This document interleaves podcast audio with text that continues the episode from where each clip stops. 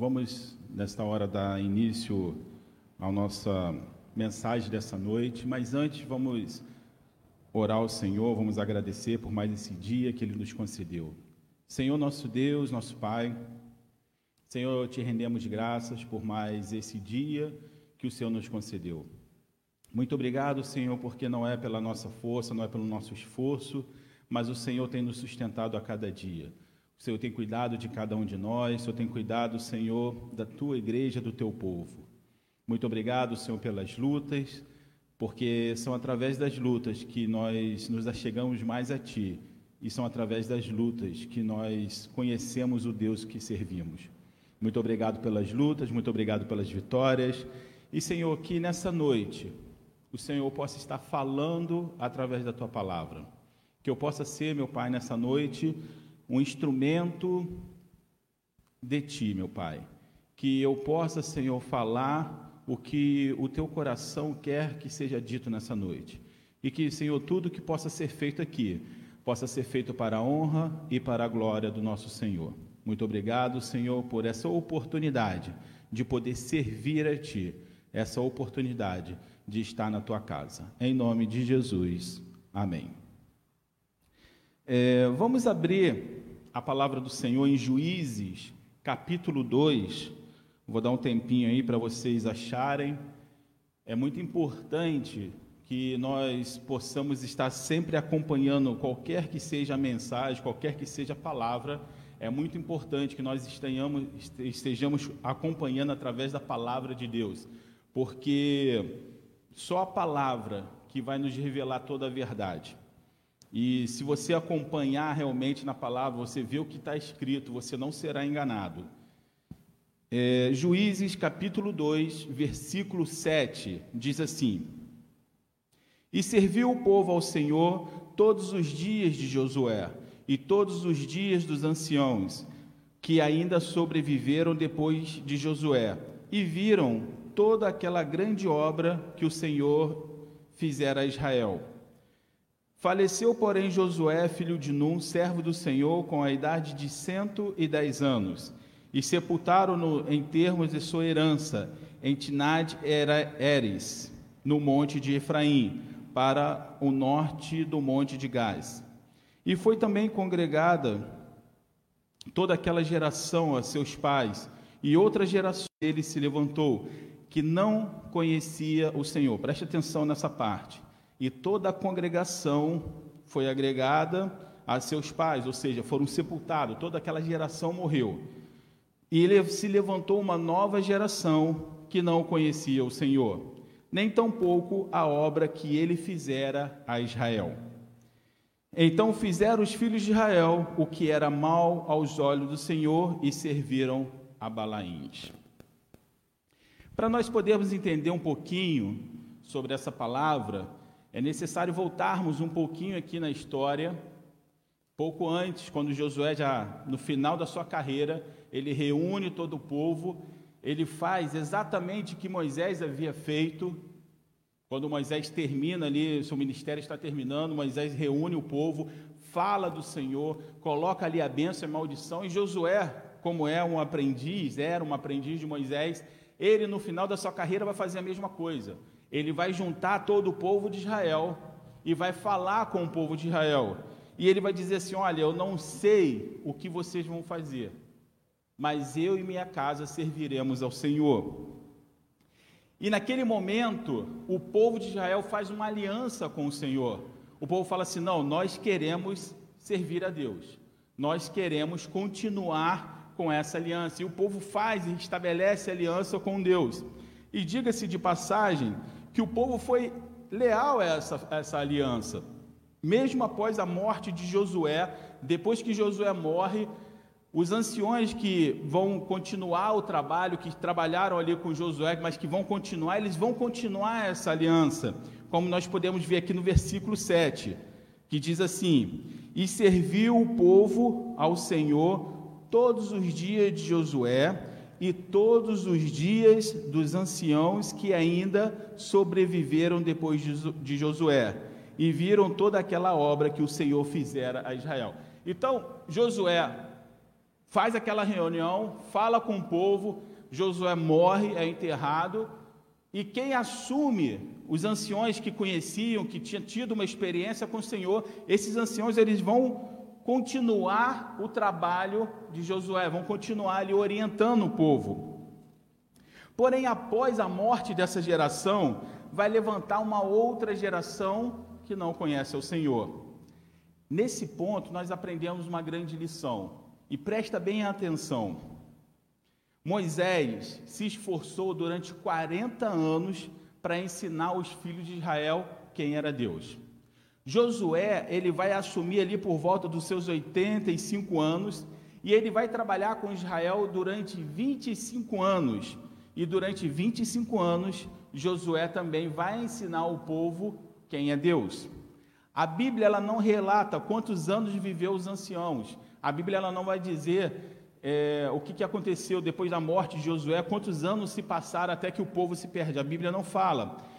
Mas, juntando ali a, é, Josué e, e Moisés, nós estamos falando aí mais ou menos de 65 anos de homens ensinando o povo quem é Deus.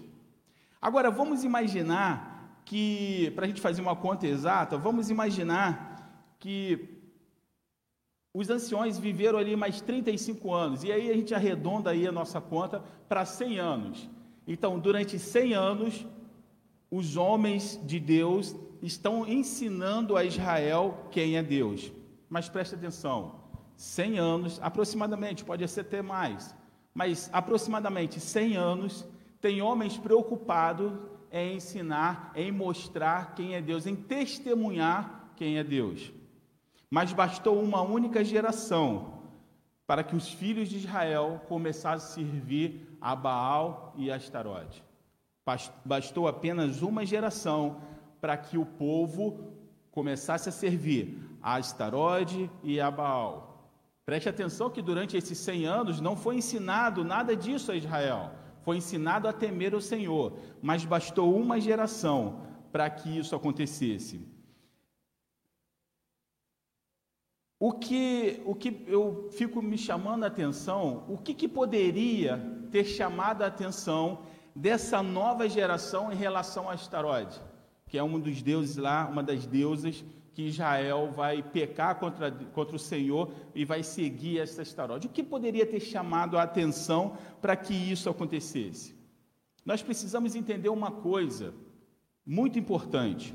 Uma ideologia é uma ideia plantada que não tem pressa para crescer até que as suas raízes estejam bem profundas. Vou repetir: uma ideologia é uma ideia plantada que não tem pressa para crescer, até que as suas raízes estejam bem fundas, bem entrelaçadas.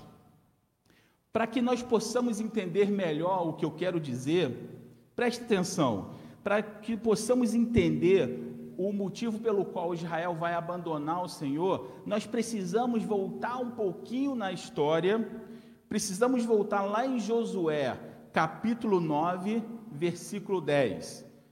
É um livro anterior que nós acabamos de ler, Josué, capítulo 9, versículo 10 diz assim: E tudo quanto fez, do, e tudo quanto fez aos dois reis dos amorreus que estavam além do Jordão, em Sion, rei de Esbom, e a Og, rei de Bazã, que estava em Astarode. Preste atenção nesse nome, Astarode. Por isso, nossos anciões e todos os moradores da, terra, da nossa terra nos falaram, dizendo: Tomai em vossas mãos provisões para o caminho, e ide ao encontro e diz-lhe: Não somos, nós somos vossos servos, fazei, pois, agora acordo conosco este nosso pão tomamos quente das nossas terras para nossas provisões, no dia em que saímos para vir a vós, e ele aqui agora já bolorento. E estes obres que enchemos de vinhos eram novos, e ele aqui já rotos, e estas nossas roupas e nossos sapatos já não já se envelheceram por causa do muito longe que nós fomos.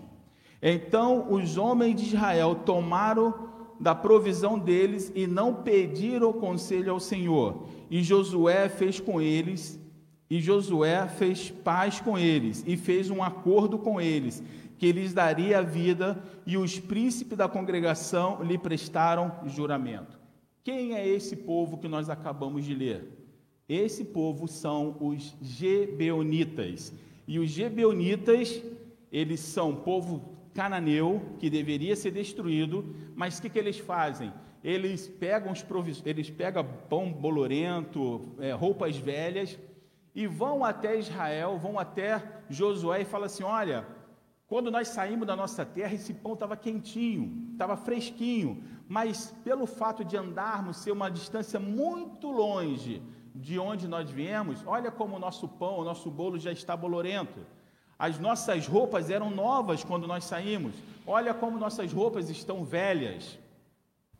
E aí, Josué e, e os anciões decidem, e a palavra é bem clara, eles decidem fazer um acordo com quem? Com os Gebeonitas. Eles fazem um acordo de que não faria guerra contra os Gebeonitas.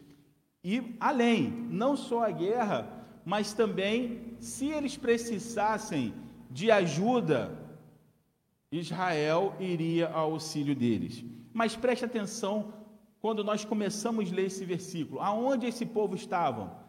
Numa cidade chamada Astarode. Imagino eu que colocar o nome de uma deusa em uma cidade, provavelmente essa deusa tinha uma grande influência no meio dos gibeonitas. E agora esses gebeonitas, eles têm o que? Um acordo de paz, eles têm um acordo com Israel. E esse acordo ele vai se firmar mais ainda quando todos os reinos, alguns reis de, de Canaã, vão atacar os gebeonitas, os gebeonitas vão pedir socorro a Israel, e Israel, por causa do acordo que havia feito, Israel vai o que? Vai socorrê-lo. Então eu imagino que por causa da guerra os laços têm o que? Se firmado mais ainda. Só que os gebeonitas, eles não vão se converter ao Senhor. Eles vão continuar com as suas práticas. Só que agora essas práticas estão agora aonde? No meio de Israel. E todo aquele aquela coisa, aquela aquela ideologia de servir a Estarode, não tem pressa. Ela esperou Moisés, esperou Josué morrer, esperou os anciãos morrer, e agora acontece o que? Uma nova geração está surgindo, e essa nova geração já está sendo o que? Trabalhada desde a sua infância. Então essa nova geração já não conhece mais quem? Já não conhece o Senhor. E agora essa, essa nova geração, ela vai conhecer quem? Astaroide vai conhecer Baal, que eram os deuses cananeus, que eram os deuses dos Gebeonitas. Uma ideia é como uma semente misteriosa. Ela tem a capacidade de germinar, ela tem a capacidade de crescer, mas você não tem certeza se ela vai ser ruim ou se ela vai ser boa. A prova disso é que existe um boato, eu não sei se realmente isso é verdade, mas a gente escuta bastante falando aí, que quando você compra um produto da China, a China está mandando de brinde algumas sementes. E as pessoas não sabem que tipo essa, que semente é essa. E a orientação é que essas sementes sejam jogadas fora, porque não se sabe o que, que vai nascer a partir dessa semente. Mas preste atenção: a semente de Baal, a semente de Astarote, ela foi plantada. Ela foi plantada e ela foi crescendo. A ideia de servir a Astarote, a ideia de servir a Baal, ela foi plantada. Não conseguiu florescer numa geração que conhecia o Senhor, mas numa outra geração que não conhecia, ela começa a crescer. A certeza ela é diferente. Quando você planta uma semente, seja de abóbora ou seja de qualquer outra coisa, que você tem certeza de qual é essa semente, você sabe exatamente o que, que é, o que vai crescer e para qual finalidade. É, eu gosto muito de pegar o exemplo daqui de trás, onde nós plantamos, e minha esposa plantou abóbora, pepino, tomate. Nós sabíamos exatamente o que ia nascer daquela semente que foi plantada. E sabia qual era a finalidade. Qual é a finalidade? Ah, vamos trazer aqui para a gente é, ajudar aqui no nosso almoço. Nós sabíamos qual era a finalidade. Isso é a certeza.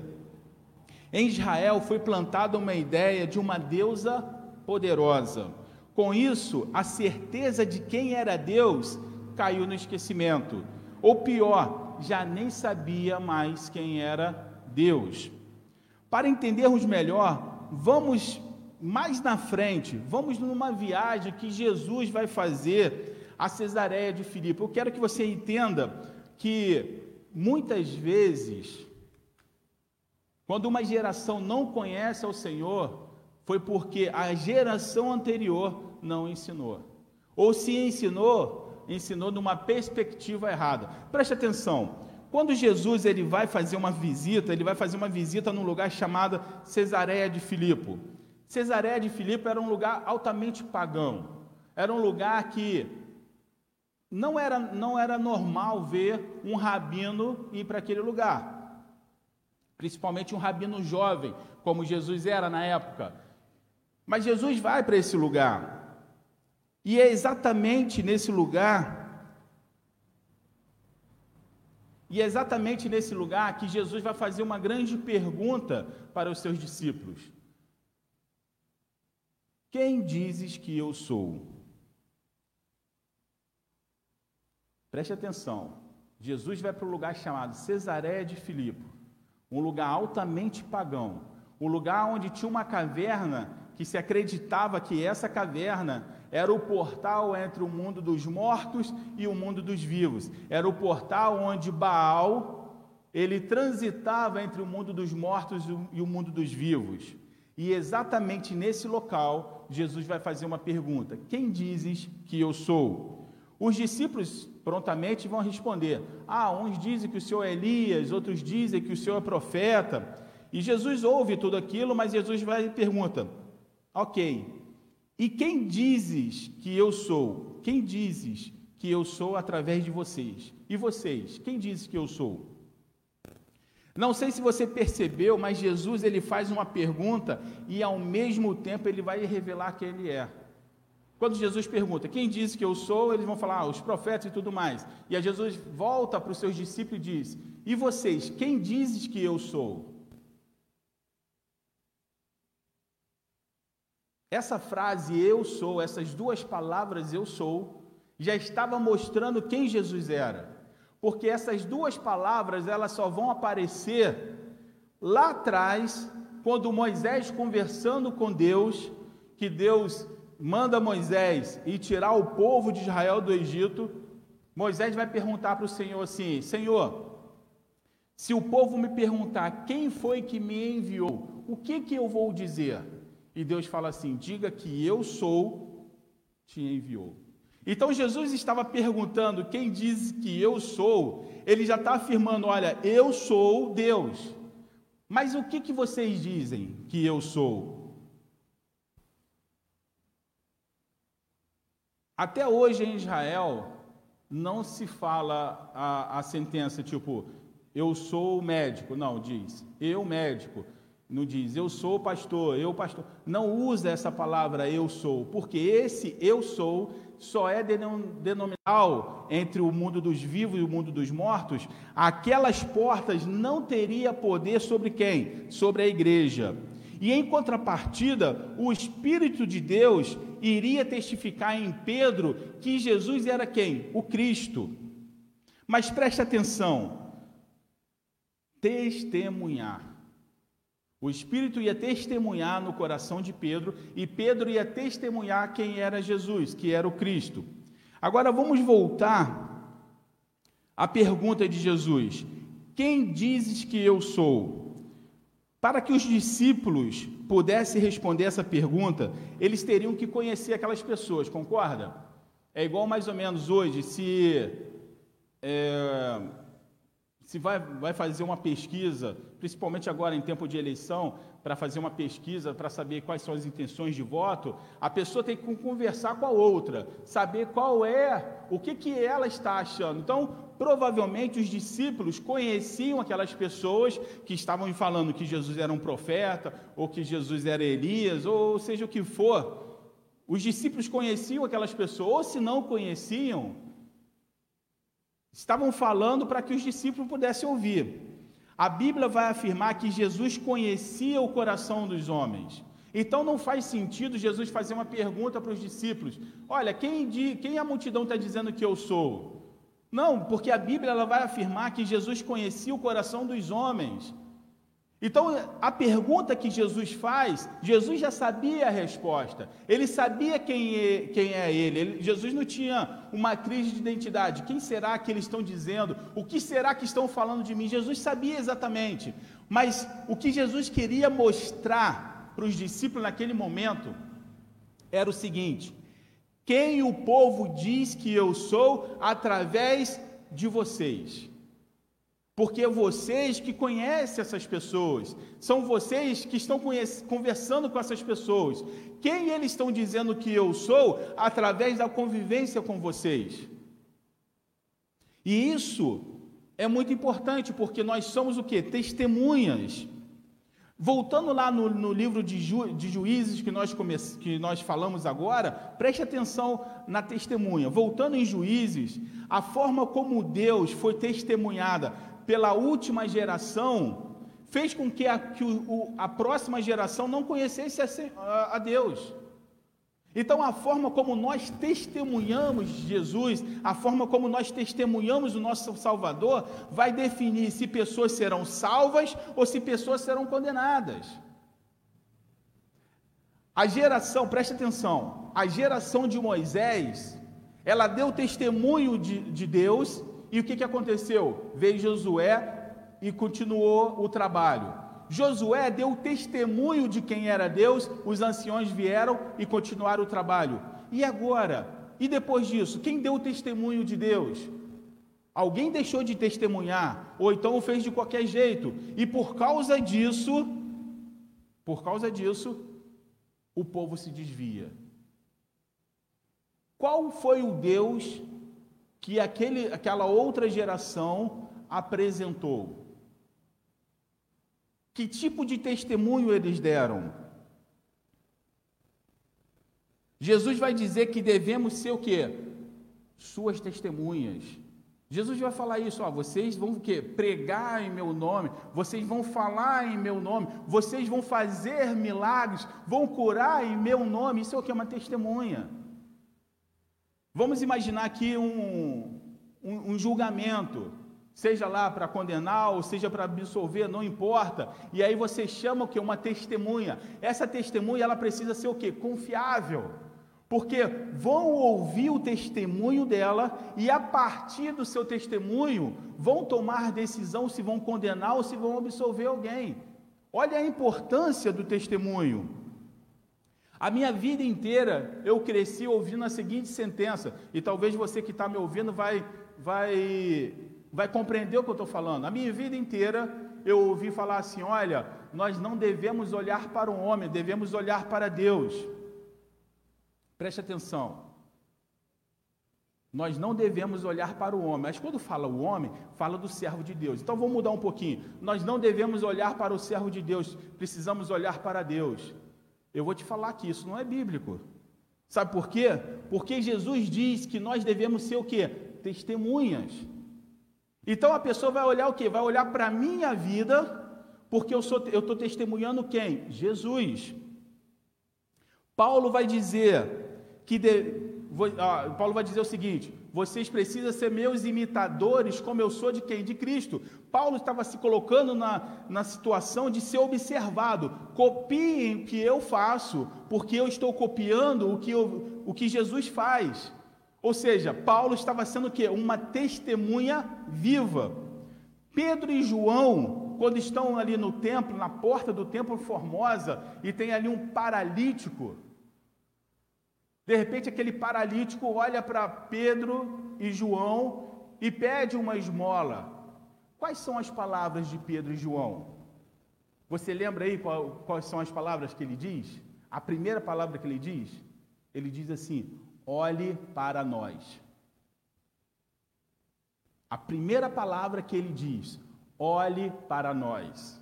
E em seguida ele fala assim: Eu não tenho ouro e eu não tenho prata, mas quem eu represento, de quem eu sou testemunha, de quem eu ouvi e vi os sinais e maravilhas, eu digo para você, é em nome de Jesus, levante-se e anda.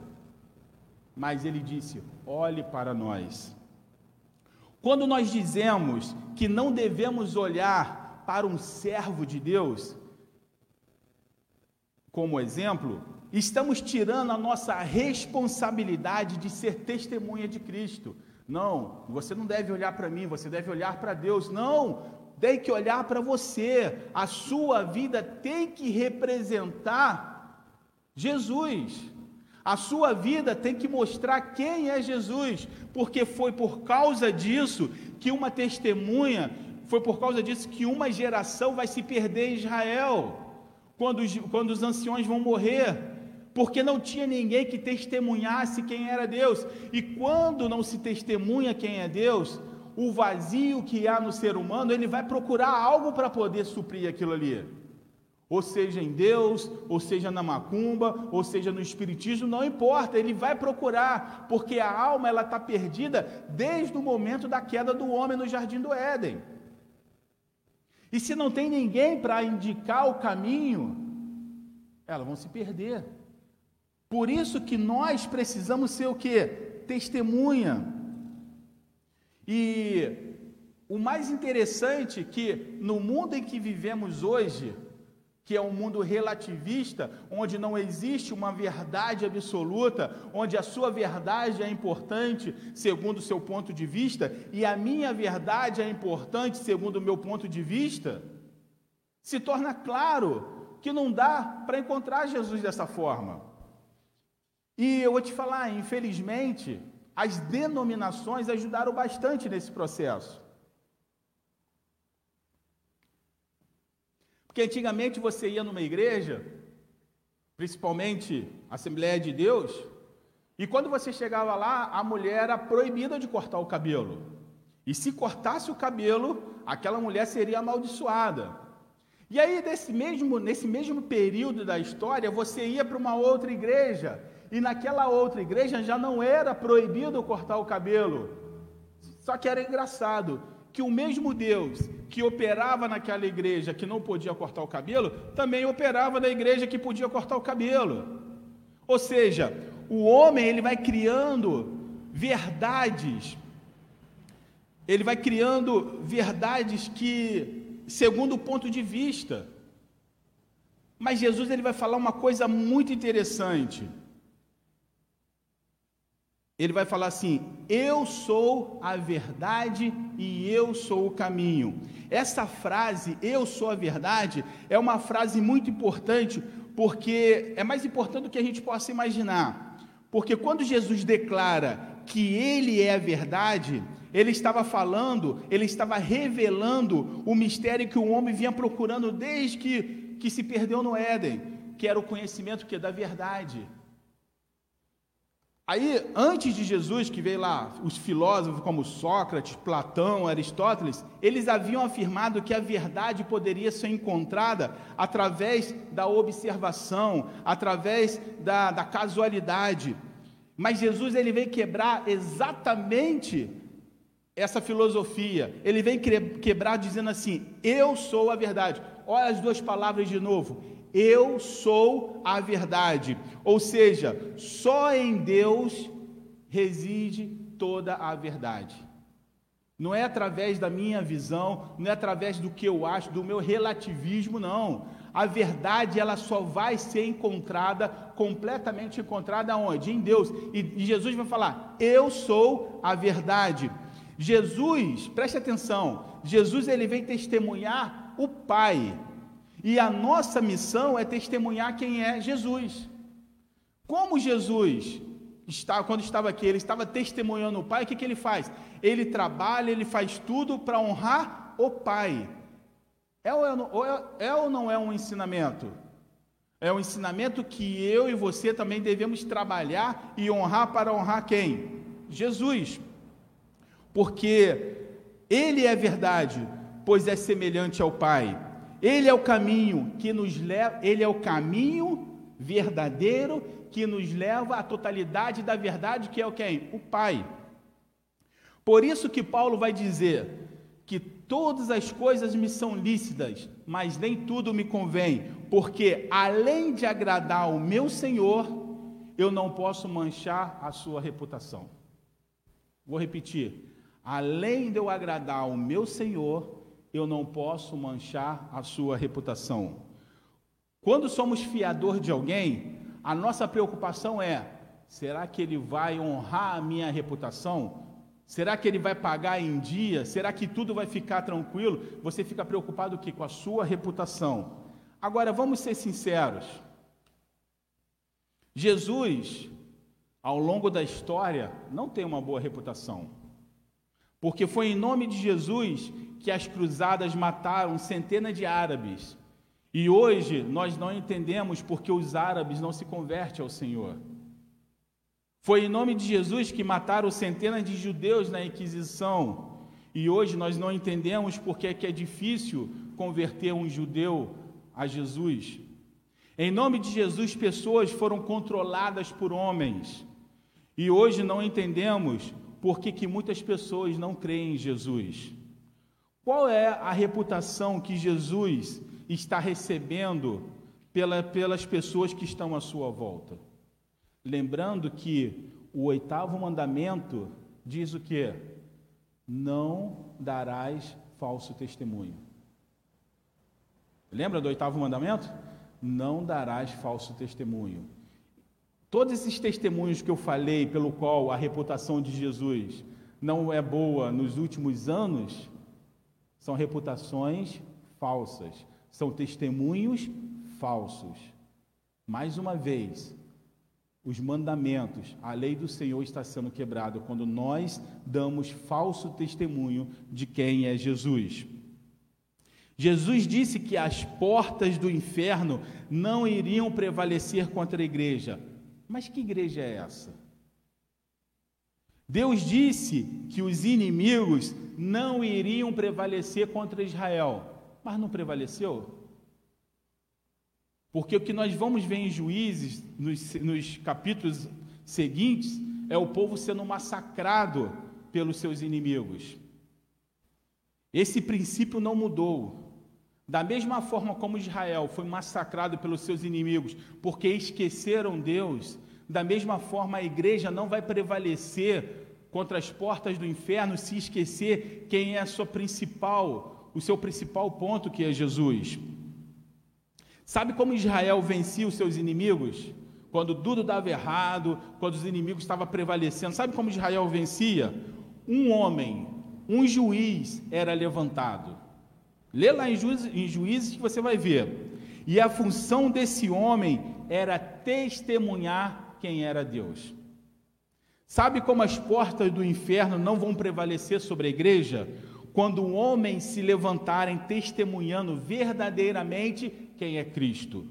Homens com a mente de Cristo, servos aprovados que não têm do que se envergonhar, homens que não vivem mais as suas próprias vidas, mas Cristo vive através deles. Homens que entenderam que nada pode nos afastar de Cristo, assim como Paulo vai dizer: o que pode me afastar do amor de Cristo? Homens que se, preocupar, que se preocupam com a reputação de Cristo. Nós precisamos nos preocupar com a reputação de Cristo, porque a forma como Cristo é visto hoje é a forma como eu e você apresentamos. Homens que trazem a responsabilidade de serem exemplo para uma geração, estando disposto a colocar a mão no arado e não olhar mais para trás. Não é aquela situação, eu vou colocar a mão no arado para ver se vai dar certo. Não, colocar a mão no arado e não olhar para trás.